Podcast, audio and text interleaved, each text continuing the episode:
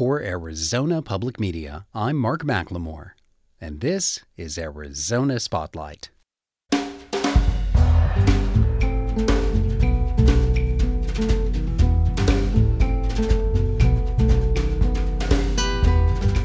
Coming up, in this special edition, listen to an oral history of a true Tucson original, Agnese Nelms Haury. She was what some would call an eccentric millionaire she had a flair for finding out what made things tick, and throughout her life, she found a variety of ways to positively impact a great number of people, a legacy that continues to this day. Radio producer and oral historian Angus Anderson talked to many people who knew and loved Agnes Haury to assemble an audio portrait. And that story is next on Arizona Spotlight.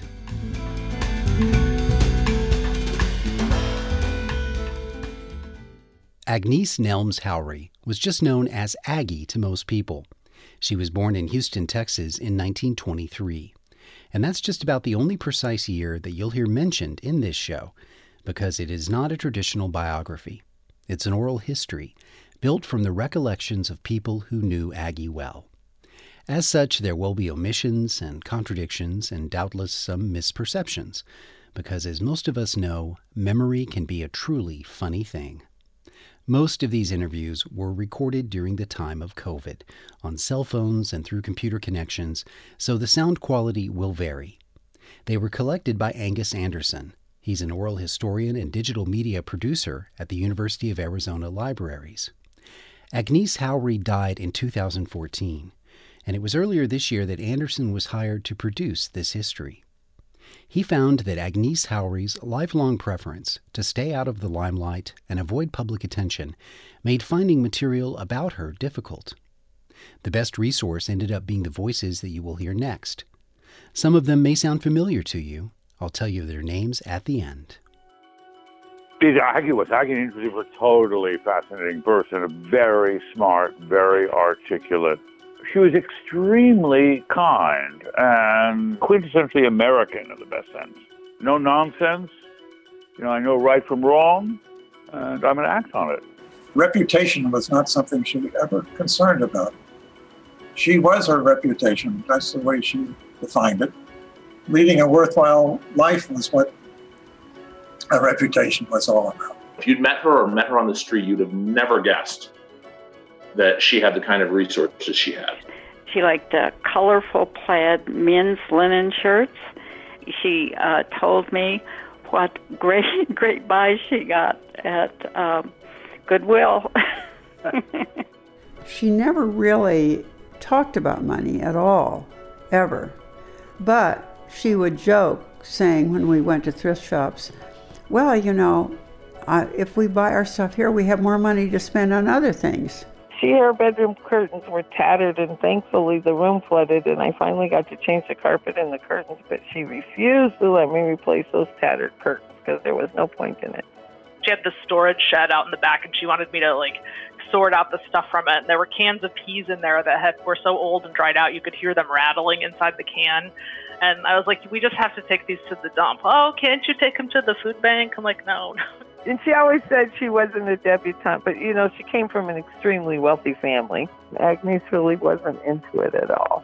She really cared about people that were didn't have many opportunities and that were um, struggling against many odds. So she was down to earth in some remarkable ways, but then in terms of what she wanted to talk about, you better be up on world events. You better be reading the New York Times, and you better be able to have a conversation about it. She wasn't a frivolous person. That's that's the way I would put it. She was a serious person.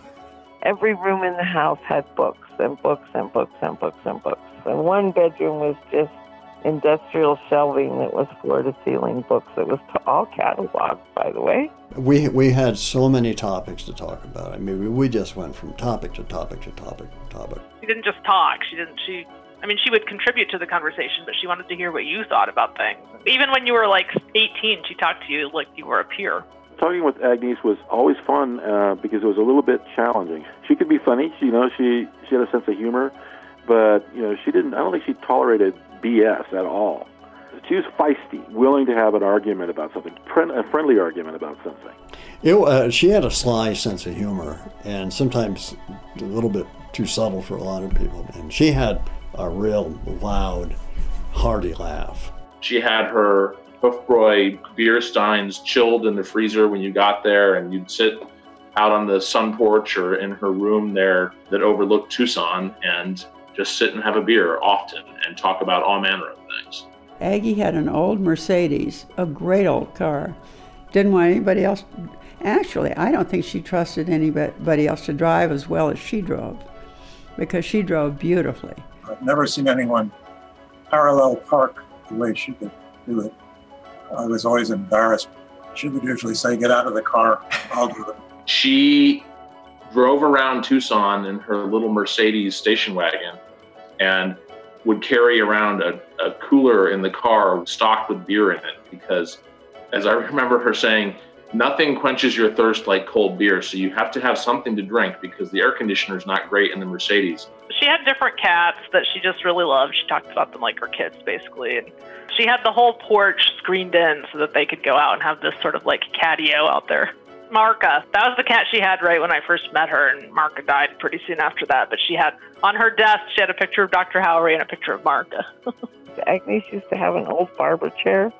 Think of a barber chair from the 50s. That's what it was. Oh, it was sitting on her back porch, I believe, and that was her most favorite place to sit. Her steadfastness and bubbling charm were just constant presences. She was always ready to celebrate. I'm sorry, it sort of all blurs because uh, being with her was like that. She grew up in a very wealthy family in Texas. And I said, Aggie, where'd all this money come from? she said, Oh, well, my father was an oil man. My mother was came from money as well, so they made a good team she and her twin sister were shipped off to Paris while her father had their mansion built in Houston. And she does not remember that time with any fondness at all. She did not. She went to French boarding school, which she hated. Nuns hitting you on the back of the hand with rulers and making you speak French and that kind of thing. But Agnes fell in love with France. And as long as she could, she traveled to France. And she spoke French and she drank French champagne. All the while, this magnificent house was going up. And she showed me pictures of her house in, I think it was Architectural Digest.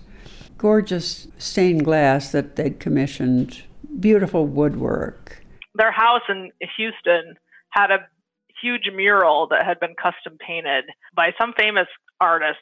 It was like Robin Hood, like scenes from Robin Hood, and the family's faces were painted into the mural. Agnes was brought up oh my goodness, in a 23,000 square foot home that had a staff. And she was taught how to run that household. And there were certain rules for people who worked for you and certain rules for your friends, and they were not the same. And you did not call her Agnes until you were given permission. My sense was that she admired her mother a great deal and that she looked to the to the example of her mother, but I also had the sense that her parents were emotionally distant. Her mother founded the first 13 Planned Parenthood clinics in the state of Texas. And that was an extraordinarily bold thing to do. Aggie got a lot of that strong mindedness and a lot of that drive and purpose from her mother. And I met old Mrs. Nelms a couple of times, and she was a formidable person for the first 10 years or so, when we became pretty close friends, she had no use for her father. And at one point, she says, he was just a fool. Uh, and I knew a little bit about him. I said, well, Aggie, he couldn't have been all that bad. He was the general manager of the Houston airport. She said, well, my mother owned it. She told me she decided not to have kids because she didn't want to subject, she didn't want them to go through what she's gone through and didn't, just didn't want to that responsibility. She was a tomboy, and her sister was not. So I think she just built upon that. And maybe she constructed her own persona as, as being uh, different from her twin sisters, and maybe needed to do that. When she was, I don't know, maybe in high school, She played tennis once with George Bush, the George Bush the elder, and that's the generation and the class of people that she grew up with. You think of like Barbara Bush, that's like the prototype that she would have been expected to be, and she just completely bucked the mold. She wasn't a great student. She used to tell me, what was the name of that girls' school she went to? Bryn Mawr, but she didn't get in the first year. She didn't make the qualifications and she was devastated and she had to work really hard to get it the next year. She was already a very independent person shortly after she graduated from Bryn Mawr and decided to move to New York because she didn't want to go home to Houston and be a debutante. She had worked briefly at the UN, and it was just a sort of small, informal place, and the human rights efforts were beginning at that point. And she remembered vividly having seen Mrs. Roosevelt at work. So there was a lot of heady idealism at the beginning of the UN. Aggie drank deep from that, and then shortly thereafter went to work for my dad, Alger Hiss, at the Carnegie Endowment for International Peace she worked for a man who was a golden boy. You know, he had been in the Roosevelt administration high up. Uh, he had been to Yalta, and he had been the first Secretary General of the United Nations. And then he became, you know, a very prestigious position. He became the president of the Carnegie Endowment for Peace. That job, which became a close friendship that lasted the rest of my dad's life, was probably in some ways, a turning point in her life. That was the biggest thing that affected where she ended up with her life. I don't think it was the trial. That was that, that was afterwards. I think that her desire to help people came from that's what he did. That's what the United Nations did. I was finding some remarks she made the other day in which she said, He taught me how to reach, how to reach and develop and pursue something that was, oh, don't let it go. Go ahead and do it. If it's a good thing to do, try to do it. There are things we can do that will better the world and that you yourself will enjoy. And that mix is something I think really came to fruition in Aggie. Pursuing things that she thought would be important to help, but also had to have fun doing it or it wasn't worth doing. While she was at the Carnegie Endowment. She worked as a researcher, a writer, and editor. She took on a topic that related to the culture and history and politics of a particular region or nation and became an expert on it. Traveled to 60 countries. And by the way, always only traveled coach and always made interesting friendships along the way. It was during Mr. Hiss's tenure at the Carnegie Endowment in the period of McCarthyism. He was accused of being a Russian spy and a communist. Hiss then went through a long, tortuous process of attempting to clearing his name, in which he ended up being indicted uh, and then ultimately convicted of perjury. Back to Agnes. She, as Mr. Hiss's secretary, believed in her boss's innocence, and that belief she took to her grave. She said she had never really been very political. So uh, it surprised her, as it surprised my dad actually, that he wasn't going to get a fair shake.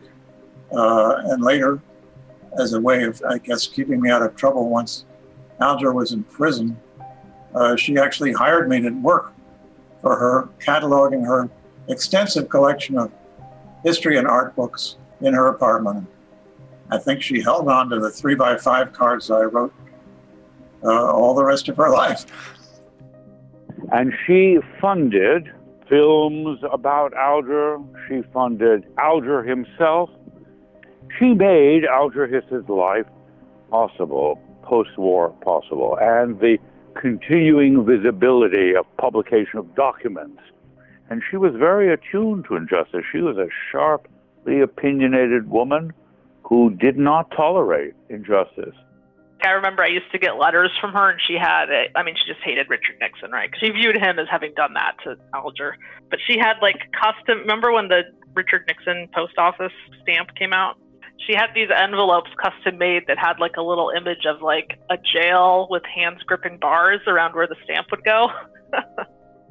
I wish I still had one. Now we'll continue to hear stories from the remarkable life of Agnes Nelms Haury, as told by those who knew her well. Remember, most of these interviews were recorded by producer Angus Anderson during the pandemic, using cell phone and computer connections, so the sound quality will vary. She lived for about 20 years in New York, I guess, before moving to Tucson. And she and her first husband, Chip Lockwood, had an elegant apartment in what was then the swankiest new building in Manhattan. She loved the culture. She loved the museums. She liked the art. She enjoyed opera. She could listen to different um, performances of a classical piece and tell you which one it was, who was playing it, who conducted it. Her first husband, he was going to an archaeology dig in Arizona. So they went together. Summer archaeological studies sponsored by Emil Haury. And this would have been in the 60s. She later on said to me, I fell in love with Emil Haury then. And she said that was two husbands ago. she quickly made a, a circle of friends among archaeologists and academics at the university, just the informality of Tucson, particularly back then when it was this much smaller community. It clicked. She felt right at home right away. But of course, she always kept a base in New York. She had never forgotten about Emil Haury and kind of stayed in touch just peripherally. I think he, he and his wife were a happy, happy couple of, of a different stripe. And so after her death, he kind of blossomed a bit. And this was in his blossoming period, I think, that Agnes picked up on that. And her second husband at that point, Dayton, whatever his name was, had gone by the boards. And so she moved in on Emil, and they were married and began a, just a wonderful time. They just had the best time. You know, they weren't married all that long before Emil died. And during that period, that two year period, they packed in a lot. It was clear that he was the love of her life. I mean, she just thought the world of him. So she told me this funny story. Um, her first husband, Chip, called her at one point. I think they sort of stayed in touch over the years. And um, he said something like, Whatever happened to Dr. Haury? Did, did, did you ever keep track of him? And she's and she this is her telling me this pardon me for being crude but i said to him yeah he's right here in bed next to me and she just thought it was the funniest story ever and like it's it's funny because she thought that was a crude story which it really wasn't agnes used to tell a tell the story she went and saw a play or something about the hunchback of notre dame and she said that when she got done with that story was like that's when the light bulb went off that she would tell this much more elegantly than I am, but that there was really oppressed people, and and that really bothered her. Her philanthropy came after the period in which she was an investigator of conditions, after the period in which she was uh, zipping around the globe. She was politically very liberal and concerned about civil rights issues. You know, she was motivated to fund groups that were under siege, under attack, underrepresented, underserved. Another area was scientific research, um, universities, teachers, education, and training.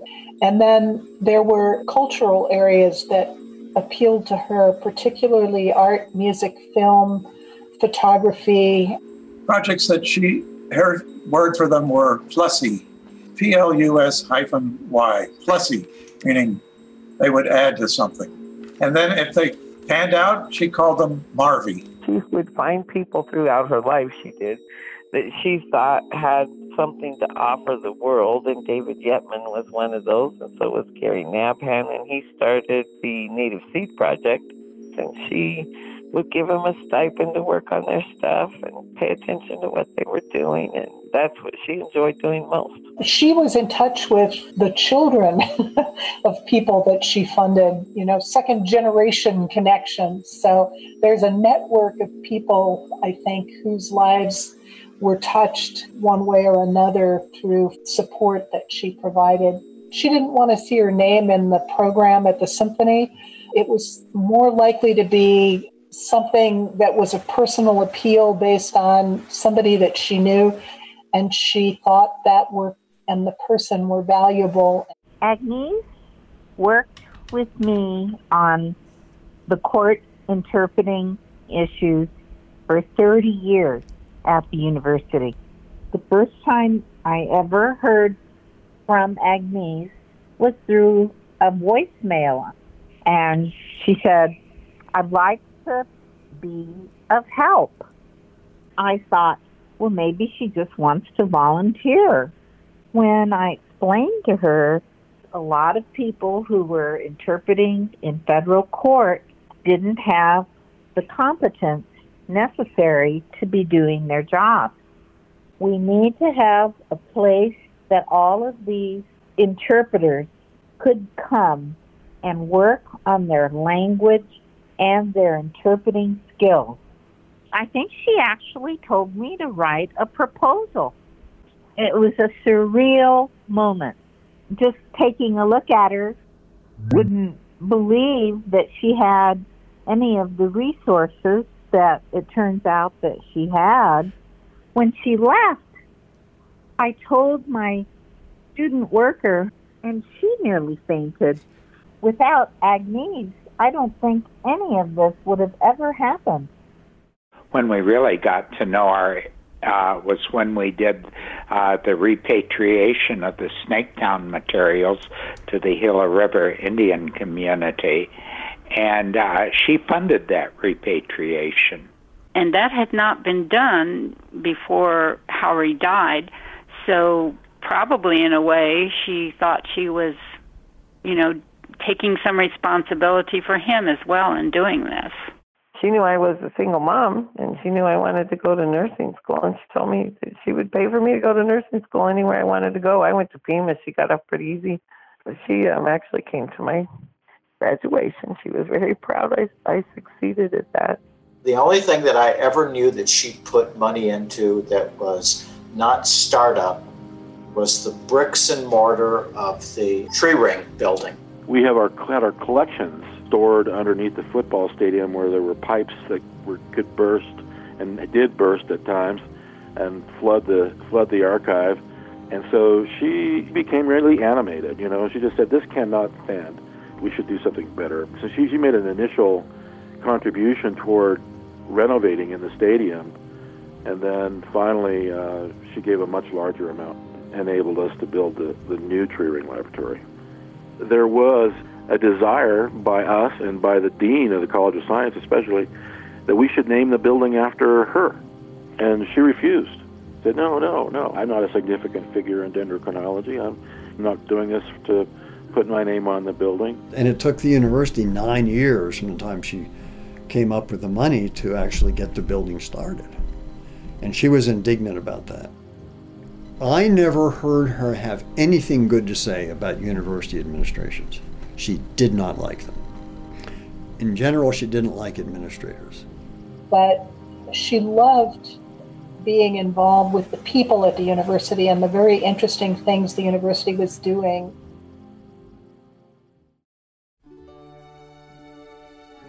I miss her all the time. And you know, for somebody to have such a devastating disease as Alzheimer's, she had great poise throughout the whole thing.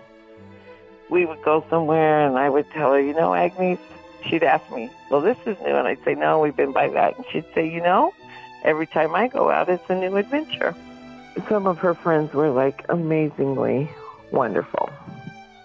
But some of them she didn't see anymore, and it was kind of sad she kind of isolated herself in some regards because she said she didn't have anything intellectual to offer them anymore. She she was definitely just very eccentric in some ways, and just a very well-read, well-traveled, interesting person who really helped open my eyes to a lot of cool, interesting things about the world. She, I think, fostered this appreciation for art and literature and things that, for me at the time, a teenage boy and later, I might not have ever had those things. I might not have ever had those interests if it hadn't been for the connection with Mrs. Haury. She was just so much fun. I'm glad I met her because I did work with her for 25 years, but I only really needed to about the first five, and then I just couldn't leave after that. she had a very strong sense of values and of human dignity and human worth. She was not a religious person in any formal sense, but fairness and decency and treating people right were of utmost importance to her. She dispensed with formalities. She invited no flattery. She was pragmatic, swift, generous, kind, and uh, very conscious of not imposing on anyone. I have only the fondest memories of her. She was a, a, a great lady. Yeah, she was. I miss her. Thanks to Angus Anderson at the University of Arizona Libraries for his work creating this oral history of the life of Agnes Nelms Haury. The voices you heard included Leon Botstein, Tony Hiss, Stephen Wordle, Heidi Wordle, Susie and Paul Fish, Diane Brett Hart, Tammy Barnett, Nan Rawlings, Mary Greer, Tom Swetnam, Greg Gadarian, Roseanne Gonzalez, and David Yetman. Thank you for listening to this Tucson original edition of Arizona Spotlight.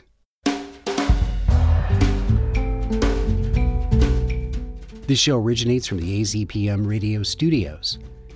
AZPM's interim news director is Duncan Moon. The music is by Calexico. The production engineer is Jim Blackwood. I'm producer and host Mark McLemore. Arizona Public Media's original programming is made possible in part by the Community Service Grant from the Corporation for Public Broadcasting.